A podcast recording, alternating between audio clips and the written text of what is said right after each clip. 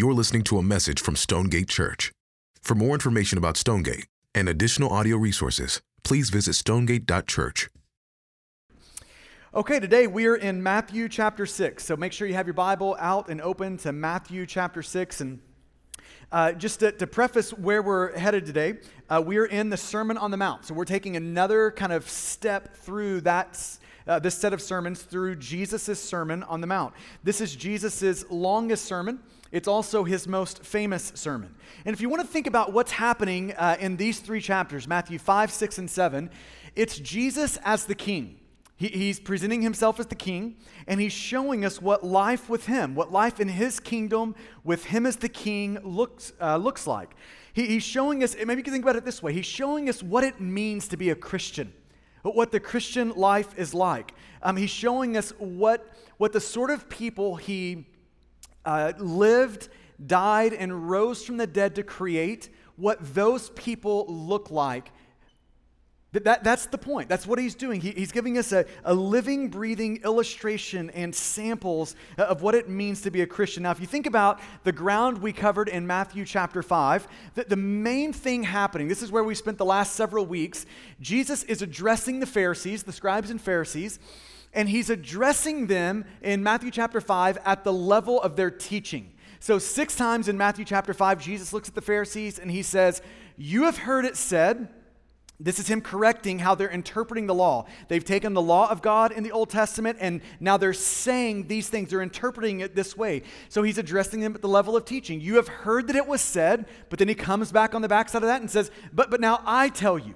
You have heard that it was said, but now I tell you. He's addressing them at the level of teaching. Then you get to Matthew chapter 6, and he's not addressing them at the level of teaching, he's addressing them at the level of their lives. Now, as difficult as Matthew 5 was, and if you were here last week, it's one of the most difficult texts in the Bible. Love your enemies. A really hard text, but he's addressing them at the level of, of their teaching last week. This week, it's lives. And as difficult as Matthew 5 was, as difficult as the words of Jesus are, Matthew 6 gets even harder. Even harder. And our text today is difficult. He's addressing us at the level of our lives. Most of us don't like to be addressed at the level of our lives. We would much rather Jesus address, uh, address us at the level of our teaching, and what we think and see, as opposed to how we live, how, how we think about our, our lives. But this is where Jesus is going today. And I want to take this passage in three parts. In three parts. Here's the first part. The first thing we see here in this text is that Jesus cares about our doing. He cares about our doing. He cares about the way we live, he cares about our lives. Uh, you see this in verses 1 and kind of getting into verse 2. Starting off Matthew chapter 6, verse 1, Jesus says, Beware of practicing your righteousness. Practicing your righteousness is, is code word for how you live. Be, beware of practicing your righteousness before other people in order to be seen by them. For then you will have no reward from your Father who is in heaven. Verse 2. Look at the way verse 2 starts. Thus, when you give to the needy, when you give, there's an assumption when you give. Jesus cares about our lives. So, the primary point in Matthew chapter 6, these, these opening verses, the, the primary point is to deliver a warning. This is why the, Matthew chapter 6 starts with the word beware. It, it, it's a word of warning. That's the primary thing that Jesus is do, doing. He's alerting us to something that we need to be watchful of. But before we get to the warning, I want you just to see and allow this passage to remind you that, that, what you do matters. Your life matters. What you do, what you don't do, these things really do matter to Jesus. Uh, that, that phrase, practicing your righteousness, um, that is a shorthand for your good deeds in your life, what your life looks like, the things you do in your life. That's a code word for um, pursuing Jesus obedience to Jesus, um, holiness in your life, like you actually becoming more like Jesus in the way that you're living, that, that's, that's all re- under that kind of heading of practicing your righteousness. So it would be tempting to, to view this passage and to read this passage and think, you know, Jesus, he really doesn't care about our righteousness. He really doesn't care about um, if we get around to obedience or not. I mean, if, if you do, Jesus is probably great with it, but if you don't, he's probably okay with it too. It would be tempting to see this passage like that, but that, that couldn't be further from the, t- the truth. What you do matters, it matters greatly to Jesus. And you see this throughout the Bible. And so in, in the New Testament in particular, you have verses like Hebrews 12, 14. The author of Hebrews reminds us, he says, strive, that's a command, strive for peace with everyone.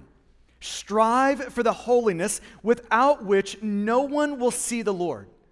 Now that's a sobering text, isn't it? This is how much your life matters. He says, strive for holiness. Because if there is not uh, holiness in your life, it doesn't matter what you're professing about Jesus, what you say you believe about Jesus, if there's not a, a, practical holiness in our life, we will not see Jesus. Now, to be clear, the, the Bible, from Genesis to Revelation, the Bible does not teach salvation by works. The Bible does teach that everyone who has been rescued by Jesus has been rescued. They have been saved by putting their faith in the good work of Jesus. It's not their works, it's by putting their faith in the good works of Jesus. But the Bible, over and over and over again, is going to say that those who have put their faith in the good works of Jesus, good works begin to emanate and grow and, and be produced in their life. This is throughout the Bible. This is uh, James's point in James chapter 2, verse 17, when he says, So faith by itself, if it does not have works, is dead. That's James's point. That, that if, if faith just stays alone, it's really not genuine faith. Because saving faith never stays alone. Saving faith always, over time, begins to produce g- good works. Good deeds give evidence of genuine faith. The Bible over and over says it. This is why the author of Hebrews says, without holiness, you will not see Jesus. You will not see the Lord. But, but that author of Hebrews, he's also telling us we have to strive for holiness.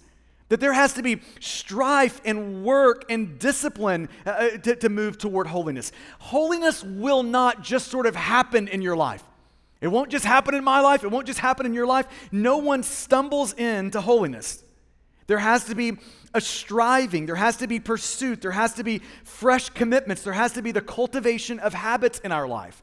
Uh, this is why when Paul is encouraging us in 1 Timothy chapter 4 verse 7, uh, he's encouraging us toward godliness. And to encourage us toward godliness, he says, train yourself for it.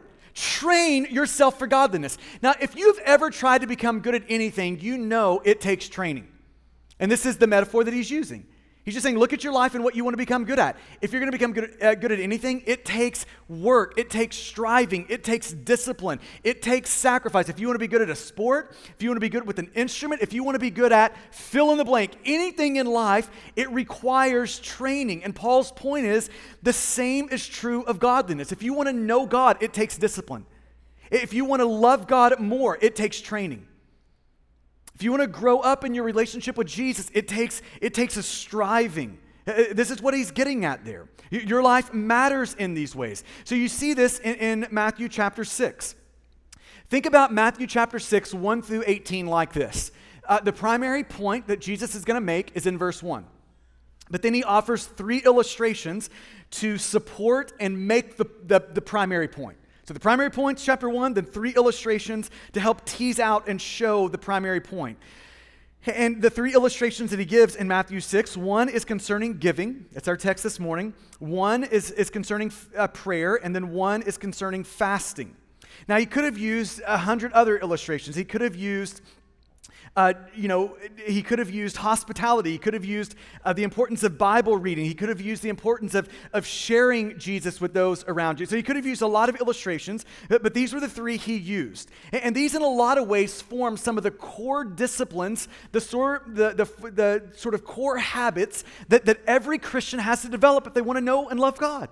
Uh, giving, praying, fasting. It's, it's those, uh, those core habits. Now, look at these um, as he's addressing these sort of core disciplines in our life, these core habits. Look at the way that he leads into each of them. He leads into to fasting in verse 16 by saying this When you fast, not if you fast, but when you fast.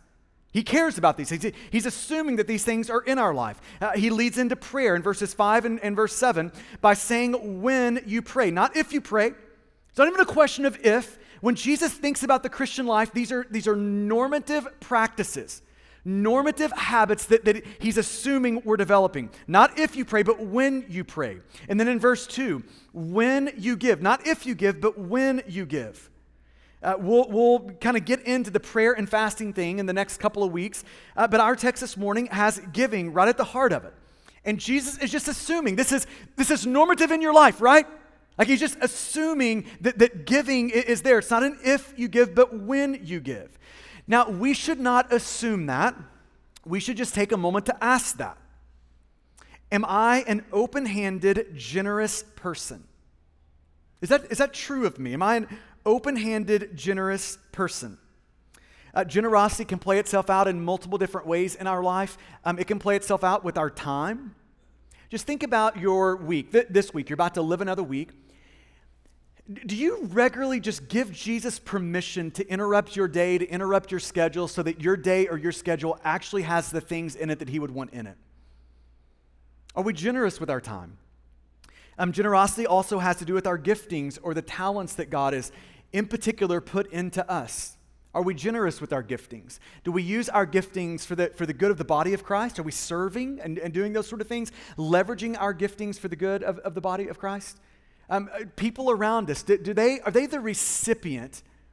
Do, do they feel blessed because of who God has made us to be? That we're leveraging and sharing that gifting with those around us? Are, are we generous with our talents and our gifting?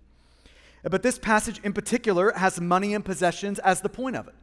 Are we generous with what God has entrusted to us? Are we generous with the church, with what God's entrusted to us?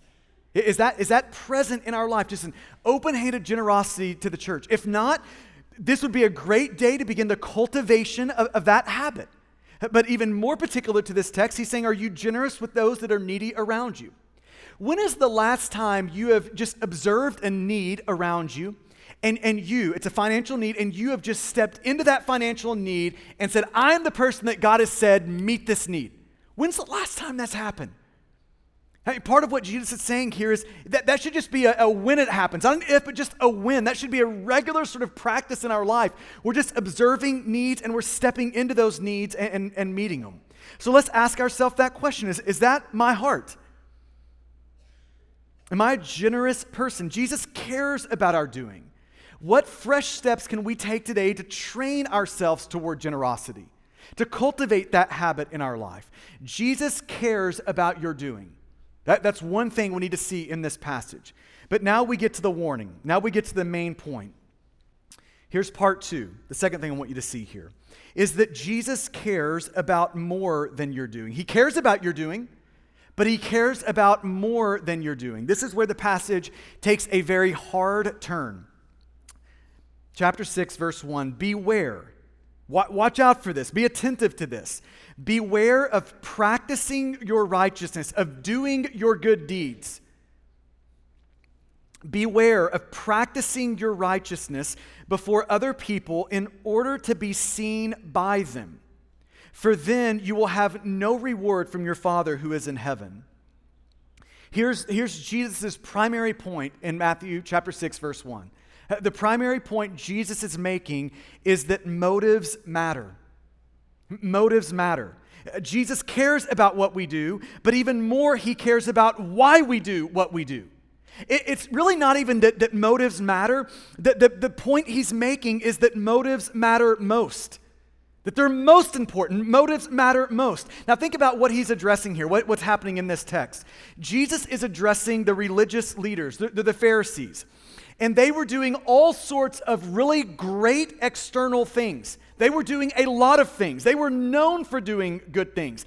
And the, the, Pharisees oftentimes get a bad rap when we read back into the New Testament now. But if you were alive in the first century, these would be the people that you're like, man, I want to be more like them because they are doing things. Like they are doing things for God. Like they are giving, they are fasting. This is why Jesus assumes it. This is why he says, when you do it, they're the people who are doing it. They're giving, they're fasting, they're praying, they're doing all the sort of things that you would want to see in a person's life. They're doing a lot of good things. And their doing looked so good from a distance. I mean, if you were just to kind of glance at their life, it looks so good. But Jesus doesn't just look from a distance, He comes up close so close that he sees through our doings all the way to our hearts to the why behind what we do. Jesus sees that close. And here is what he observed about the Pharisees their right outward obedience had been perverted by wrong inner motivations. This was the problem. They were doing right things, but for wrong reasons. Their right outward obedience had been perverted by wrong inner motivations. For the Pharisees, God was not the point of their obedience. Being noticed by others was the point of their obedience. So think about the illustration with giving. They, they were not helping the poor, they were purchasing a reputation for helping the poor. This was the problem with the Pharisees. They, they, weren't giving, they weren't praying Uh, for God's sake, they were doing it for their sake. It had nothing to do with helping the poor. They were giving in such a way where they could purchase a reputation for giving. That, that was the problem. They were doing the right things, but they were doing the right things for the wrong reasons. And here is the sobering kind of reality that this text is showing us Jesus sees that. Jesus sees through what we're doing to why we're doing what we're doing. And in this text, he judges that. He, tells us, you, you, you do that, you, you operate that way, you do the right things from the wrong reasons, you will have no reward from your Father who is in heaven.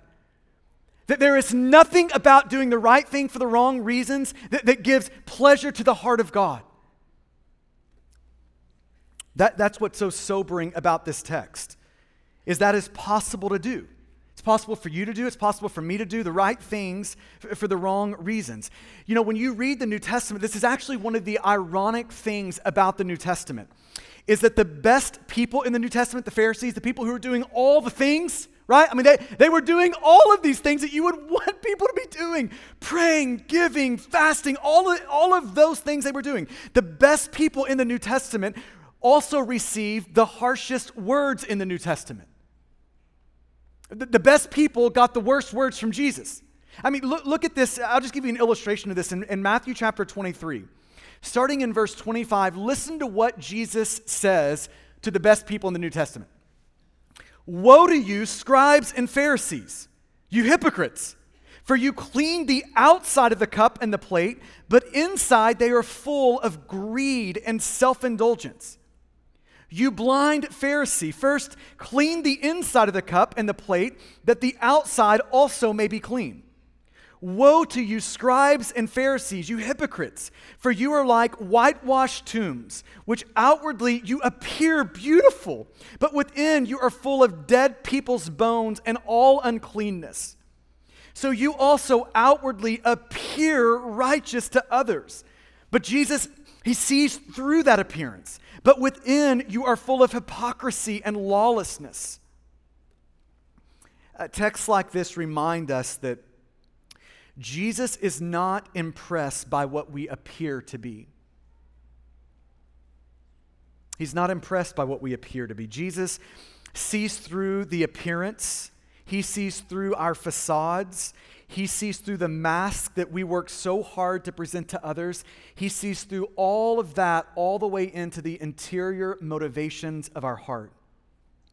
Uh, do you remember that story with uh, Samuel back in the Old Testament? there was this moment where God sent Samuel to go anoint the next king, and he sent him to Jesse's house.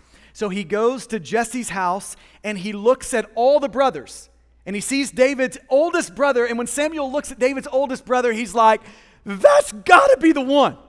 I mean, I, I, what more could you want in a king than that one? But do you remember what God says to Samuel in 1 Samuel chapter 16, verse 7?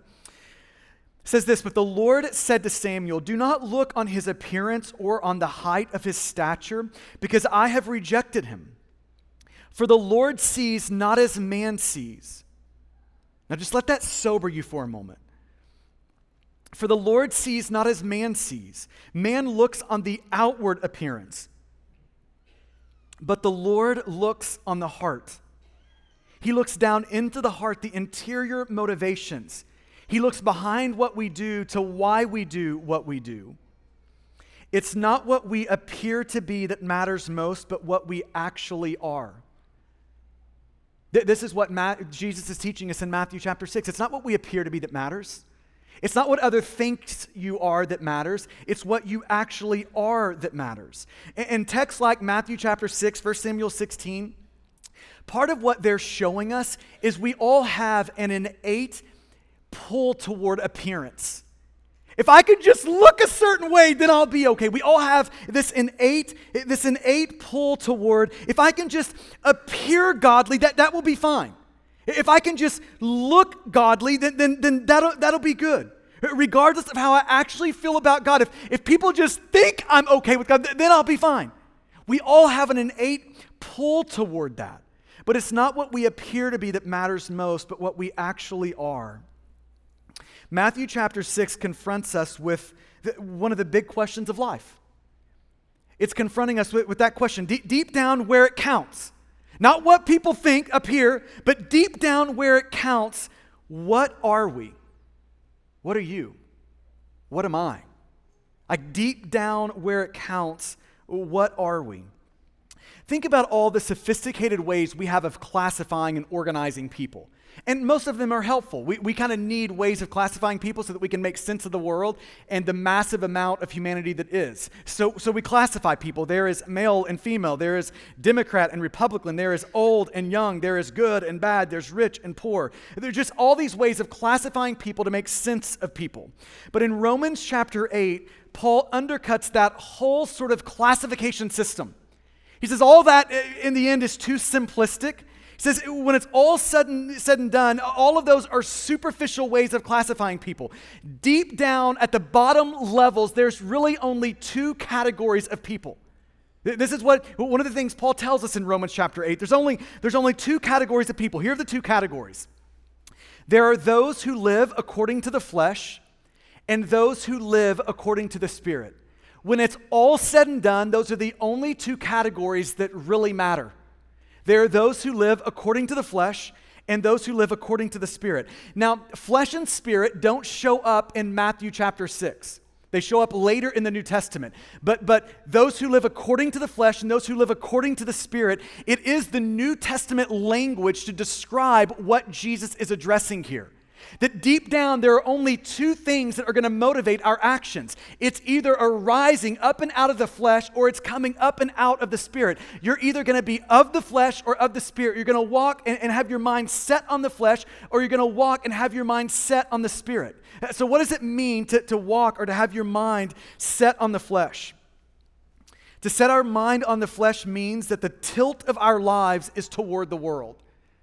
It's just, we're just worldly in our thinking. The tilt of our lives is toward the world. The, the bend of our lives is toward our wants, our fame, our position, our power, our reputation, our coolness, our big dealness. It's just the bent of our life. This is how we just see everything in our life. Everything that we do is in relation to our fame, our recognition, what it's going to do for me. It's a way of living, a way of thinking, a way of seeing that says, earthly things pay the greatest and they please the most.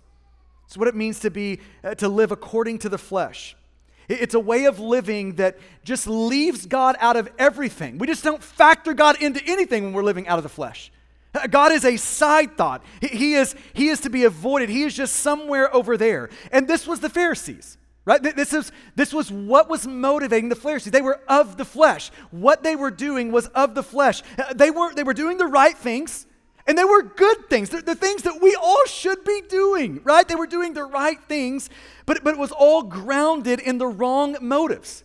Everything they do, were doing was in relationship to them, not God. God was, was, was totally avoided. They, they just left God out of everything. Right things, wrong motives. What does it mean to walk according to the Spirit? To set your mind on the things of the Spirit. For the person who is living according to the Spirit, something supernatural has happened. They've trusted in the risen Jesus. The Spirit Himself now dwells inside of them, controlling them and animating them. Their thinking is no longer dominated by the flesh, but by the Spirit. Uh, their hearts now, the totality of their being, is now bent away from themselves and it's bent toward Jesus. That, that their own, that, that, that deep innate sense of their own big dealness has been dethroned, and God has become now the big deal in their life. God's big dealness has become enthroned. The, the world no longer attracts them and is most interesting to them. God is most attractive to them. To live according to the Spirit means that we're obsessed with what the Spirit of God is obsessed with, namely Jesus. So everything we do now is in relation to Jesus. We can't even, we can't even imagine of a, a life now that leaves God out. So everything we do now is meant to exalt Jesus, to give glory to Jesus. It's meant to display the beauty and the goodness of God. This is what it means to live in the Spirit. And down underneath all of our actions, we either are grounding them in one of two places. They are either of the flesh or of the Spirit. Ray Ortlund, when he's describing this, he says it this way one person's, this is the person who is living according to the flesh, one person's whole orientation to life is centered on earthly things offering earthly payoffs. This was the Pharisees. And the others, this is the person living or walking according to the Spirit, and the other's whole orientation to life is centered on spiritual things, promising heavenly payoffs. One person's heart is charmed and fascinated and rewarded by the treasures of this world, Pharisees, Matthew 6. And the other person's heart is charmed and fascinated and rewarded by the treasures of a higher world. So before we move on, we just need to reckon with that, to reflect on that. Have you ever given thought to not just what you're doing, but why you're doing what you're doing? Have you ever paused just to, to, to think on that? That, just like the Pharisees, we are prone to doing right things for all the wrong reasons. And when we do right things for all the wrong reasons, it makes all the right things we're doing dead wrong. Have we ever just stopped to consider that? That this is what this text is bringing up and out for us to look at. That, that we are prone to grounding even the best of the things we do in the flesh. Here's the third thing I want you to see Jesus cares about our doing, but he cares about more than just our doing. Here, here's the last thing the why, the, the motives that, that live inside of us. The why is really, really, really hard to see. It's not an easy thing to discern. And, and you see that with the first word of Matthew chapter 6. This is why Jesus leads off this section by saying, Beware. Like, you're gonna have to be watchful. You're gonna have to pay attention. You're gonna have to really look at this if you're ever going to see it. So, so be watchful. Beware. These, these motives that live in you, this motive of the flesh or of the spirit, they, they live really deep down in the recesses of your heart. And motives, especially when they're not good, they hate to be seen. We would just rather leave them in the deep recesses of our heart. But Jesus is saying, no, don't do that. You're going to have to be watchful. Uh, beware of these things. You're going to have to, you're going to have to look. You're going to have to unearth these things so you can actually see what is motivating your life. Even the good things in your life. What, what is motivating those things? Picture for a second three ways of living. Three ways of living. Way number one is a person who is openly defying God. Oh, so they're openly defying God. That, that's person number one. Now picture person number two. They openly serve God, but they openly serve God out of the flesh. It, they're serving God in a way that just leaves God out of everything. It's all about them. It's the Pharisees in Matthew chapter 6. So, number one, you openly defy God. That's one way of living. Number two, you openly serve God, but out of the flesh. And then, number three, a third way of living is to openly serve God, but out of the Spirit. Grounded in the Spirit, grounded in a, in a Godward orientation.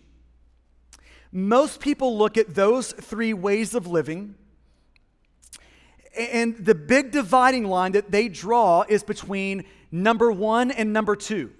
Uh, between those who openly defy God and those who openly serve God. That's the grid. They just squish the, the category two and three down and treat it as if there's only two ways to live. It's either you openly defy God or you openly serve God. But that is not the way the Bible sees. The, the big dividing line in the Bible is not between person number one and number two, this way of living, openly defying God and openly serving God. The big dividing line in the Bible is between category two and three between those who openly serve God but out of the flesh and those who openly serve God but out of the spirit. This is the big dividing line in the Bible. And part of what Matthew chapter 6 is trying to do is give us a lens to see that. That this is what Jesus pays closest attention to. Is your, is your service of God out of the flesh or out of the spirit? Uh, listen to Martyn Lloyd-Jones describe this. He says the only difference between the obvious so called sinner, category number one, they're openly defying God. The, the only difference between that person, the obvious so called sinner, and the highly cultured, good, moral man, that's category number two, that they are people who are openly serving God that they're moral, that they're doing a lot of good things. He's saying the only difference between these two people is a social difference. He says it's, it's purely a superficial difference. Uh, the difference is just skin deep between category one and two, uh, way of living one and way of living two. It's just skin deep. It's just a matter of appearances. But if you crawl behind the behavior of category one and two, these two ways of living, if you crawl behind the behavior and you get all the way down to the heart, what you find is both of those two ways of living are motivated out of the flesh. It just leaves God out of everything they're doing. In both of those hearts, they're still avoiding God. They're still stiff arming God. They still want nothing to do with God. I mean, th- this is the ironic thing about really the, the New Testament teaching on this, this passage in Matthew chapter 6. The ironic thing about this passage is being good can be a way of being bad. Now, isn't that something? That being good can be a way of being bad. And our good is bad when, like the Pharisees, our goodness is void of God. Our good is bad when our goodness is rooted in the flesh, when it has nothing to do with God. And, and regardless of how good it appears on the surface, when our goodness is void of God, God takes no pleasure in it. That, that's what Jesus is trying to show us in Matthew chapter 6. He takes no pleasure in it. So he says, Beware. He's giving a warning. You're gonna have to, you're gonna have to unearth those motives that want to stay hidden. You're going to have to do some thinking on this. You're going to have to work at this because that anti God part of us, that, that part of us that wants to leave God out, is so innate in us that even when it's working in us, it's hard to see. That, that we, can, we can be living and operating out of the flesh and just not even know it. Have no idea that that's what's happening there. Uh, let me give you an illustration of this. In, uh, in Matthew chapter 16, there's this interesting moment with Peter. Peter is one of the disciples. He went on to be one of the sort of core pillars in the early church. And there's this moment, eh, one of his best moments uh, in his life. Jesus looks at Peter and says, Peter, who do you say that I am? And Peter responds by saying, You're the Christ, the Son of the living God. And Jesus is like, Yes, Peter, that is exactly right. And then Jesus goes on to tell Peter and the rest of the disciples that he is about to suffer and die and, and be crucified. He's walking them into what's about to happen in his life.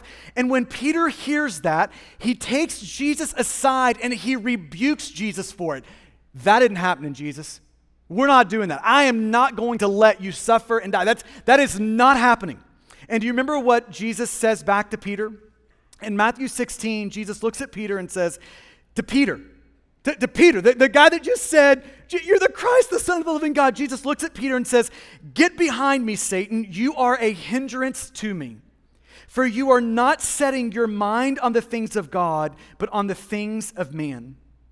If you were to ask Peter in that moment, uh, Peter, t- tell us what just happened, he would have said, Man, I'm just serving Jesus. That's all I'm doing. Jesus needed to be, he needed to be straightened out.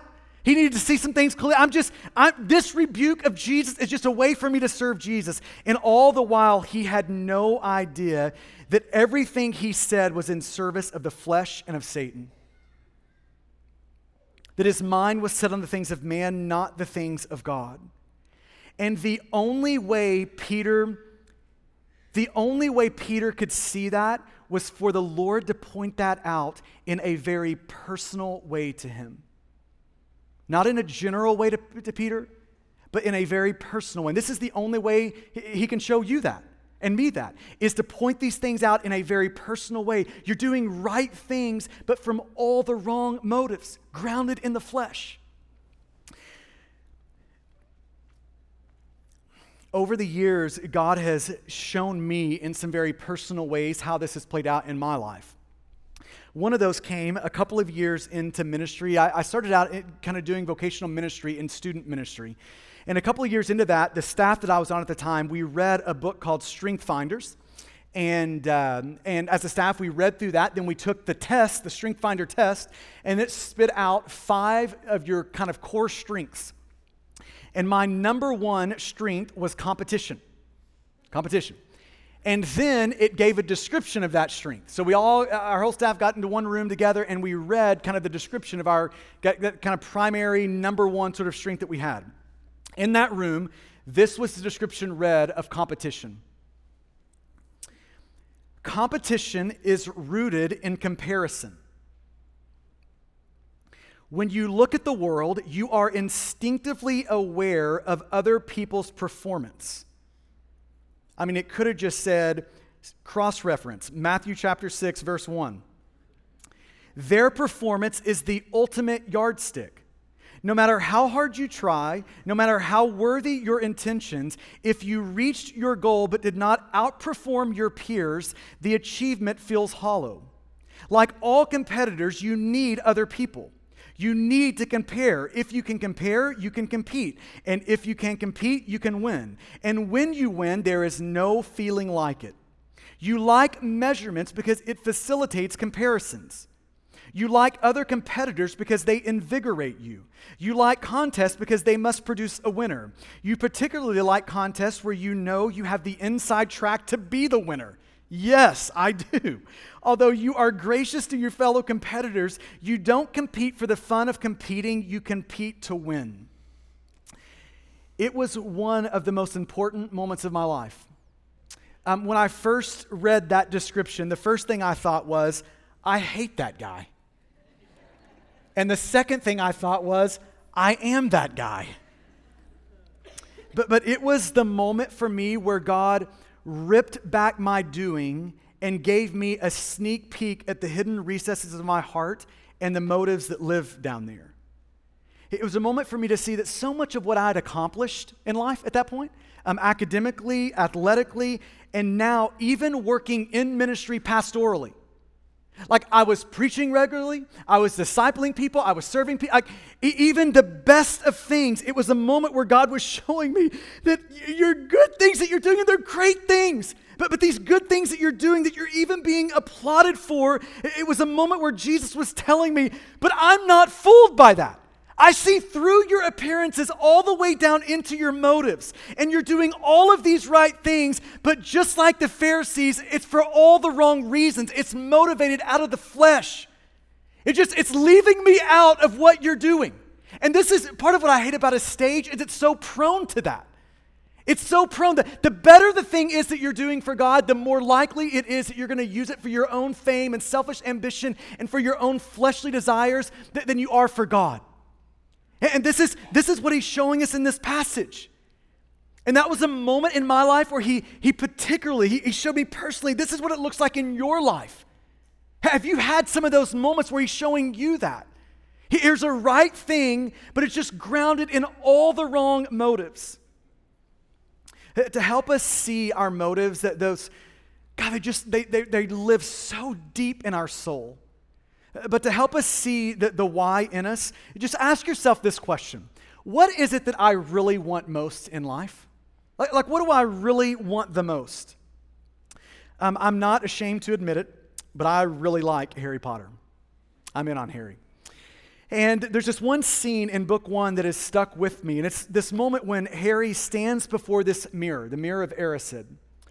And the mirror does not reflect you back, it reflects, in the words of the book, your deepest and most desperate desires. What Matthew 6 is doing is it's holding up that mirror in front of us and saying, I want you to see what is reflected back. What, what is your deepest, most desperate desire? So, so think about the Pharisees. In this passage, the mirror of Erised was held up in front of them that their deepest wants, the, the big why underneath all of their doing. And here's what it's showing them that their deepest desire was not God, they just wanted a reputation for godliness. That they just wanted a reputation for liking God. They didn't really care if they loved Him or not. It, it's showing them their deepest desires. And this passage is a moment for us to consider that. For us to hold the mirror of Erised up in front of us and, and to look at it to see what is reflecting back to us. In the hidden places of our heart, what do we most desperately want? Because what you most desperately want is, is showing you the motives for your doing, it's showing you the, the why. So let me end by just giving some, some positive examples um, in the scriptures, in, in church history, of people who, who when, when you peel back the, the, the, the, layers of their heart and you get down to the motives, you're seeing the right thing, like what, what we would all want to see. Let me just give you some examples of that. People walking not according to the flesh, but according to the Spirit. You see this in the Psalms. Psalm 73, verses 25 and 26. Whom have I in heaven but you, O God? And there is nothing on earth that I desire beside you. My flesh and my heart may fail, but God is the strength of my heart and my portion forever. Psalm 63 Oh God, you are my God. Earnestly I seek you. I don't just want a reputation for seeking you. No, God, you're what I want. Earnestly I seek you. My soul thirsts for you. My flesh faints for you as in a dry and weary land where there is no water. So I have looked upon you in the sanctuary, beholding your power and glory. Because your steadfast love is better than life, my lips will praise you. The, the mirror of Erised is held up before the psalmist's heart. And you know what's reflected back? God. My deepest, most desperate desire is, is for God. You, you see this in John the Baptist. In John chapter 3, John's uh, disciples come to him and they say, We've got a problem, uh, John, and here's the problem. All of your disciples are leaving you and they're going and they're like hitching up with Jesus. Like they're all going over there. They've left you and they're, they're, they're over. What are we going to do about that, John? And, and John looks back at them and in John chapter 3, verse 30, John says, Yeah, they are going over there. And he must increase. Jesus must increase, but I must decrease. That's a healthy man. That, that's a man walking, setting his mind according to the Spirit, not the flesh. The, the mirror is held up in front of him, and what is reflected back is more than anything else, I want Jesus. I don't just want to appear to want, I want Jesus. That's what I want. You see it in Paul in Acts chapter 20. Paul knows that, that uh, his life is coming to an end, that it's about to go really bad for him. So he's parting ways with the elders in Ephesus, and this is where you pick it up in Acts chapter 20, verses 23 and 24. Paul says, The Holy Spirit testifies to me in every city that imprisonment and, and afflictions await me. It's about to go really bad for me. But, he says, but, but yeah, I'm about to die. It's about to go horribly wrong. But I do not account my life of any value, nor as precious to myself, if only I may finish my course and the ministry that I receive from the Lord Jesus, to testify to the gospel of the grace of God. That's a spiritual man. Uh, unlike the Pharisees, he's looking at his life and he's saying, I, I, don't care if I live another year, another five years, another 10 years. It's all a vapor anyway. And what I want my life to count for is the name and renown of Jesus. More than anything else, I want Him. He's seeing his life in relationship to God. When you hold the mirror in front of him, what's reflected back is the glory of Jesus. Or think about Jim Elliot. On June 8, 1956, Jim Elliot and four other men were martyred in Ecuador. They went to Ecuador to uh, try to reach an unreached tribe with the good news of Jesus. And the thing about this particular tribe is every person who had ever made contact with them had all been killed by this tribe. So, so what would make a group of men do this? What would make them, I mean, they had wives, they had precious kids. What would make them do that? What would make them risk th- these sorts of things? What, what compels a person to do this? Well, five years before his death, on January 15th, 1951, Jim Elliot wrote these words I walked out to the hill just now. It is exalting, delicious to stand embraced by the shadows of a friendly tree, with the wind tugging at your coattail and the heavens hailing your heart My, heart to, to gaze in glory and give oneself again to God. He's just having this moment before God where he's compelled to say, God, my life is all yours again. He goes on to say, What, what more could a man ask? Oh, the fullness, the pleasure, the sheer excitement of knowing God. I care not if I never raise my voice again to God, if only I may love him and please him. Perhaps in mercy, he may give me a host of children, that I may lead them through the vast star fields to explore his delicacies, whose fingers set them to burning. But if not, if I never have kids, if I never have a family, but if not, if only I may see God, if only I may smell Jesus' garments and smile into his eyes, oh, then not stars nor children shall matter only God Himself. That's a healthy man. That is a spiritual person. That's, that's a Christian. That's a man doing right things from the right desires. When the mirror is held up in front of his life, what appears in the mirror, his, his most desperate desire is for Jesus. And what Jesus lived, died, and rose again to do is to put that desire in you. What the Spirit of God now, among the sons and daughters of God, is, is now taking up residence within our heart to do, to produce in you and in me, is that desire to get us out of the flesh and in the Spirit. To, to link up, yes, these right actions to, to the right motives, to the right desires. That's what God is after in this passage. So, so, will you pray with me there where you are? And I want to give you a moment to allow the Spirit of God to address you this morning to press down in you the things that would be helpful, to wipe away the things that wouldn't be.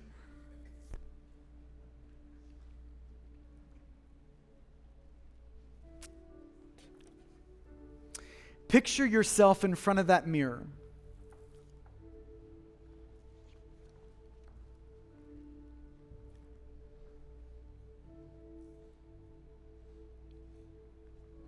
Are the things you want your reputation, your position, your fame, your power, your big dealness?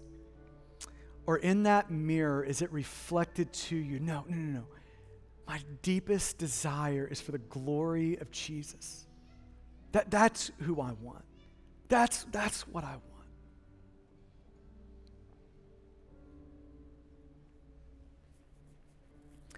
That's what Jesus wants to give us today. That's what the Spirit of God wants to restore in us today is a heart that wants that more than anything else in the world. And I love this passage because it reminds us twice in this passage, 10 times in Matthew chapter 6, that we have a God who is also our dad.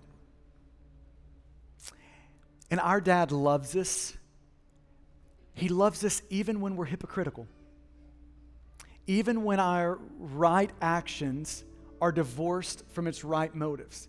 He loves us, even in that. And, our good dad loves for us to be honest about that. You know, you know the way out of hypocrisy? It's just honesty. And as soon as you're honest, you know what you stop being? Is a hypocrite. And, Jesus today is inviting you to be honest about your life, to be honest about those interior motivations in your life. And your good dad loves it when we do that. When, when we're honest before him, he doesn't shame us, he doesn't abuse us there, he doesn't embarrass us there. He loves us there. He helps us there. He gives grace to us right there in that honesty. So, oh God, would you help us today in this? God, would you meet with us right here in this moment, in this place?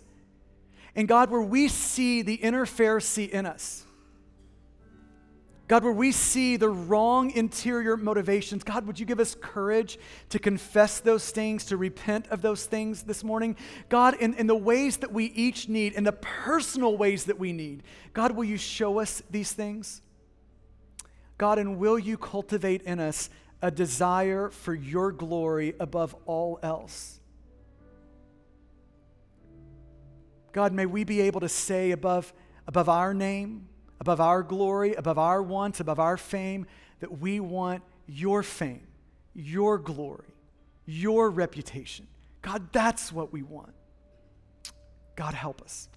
And it's in your good name. Amen. Thank you for listening to this message from Stonegate Church. A podcast is never meant to replace gathering with your church to hear the preaching of the Bible. So we want to encourage you to be part of a local church family.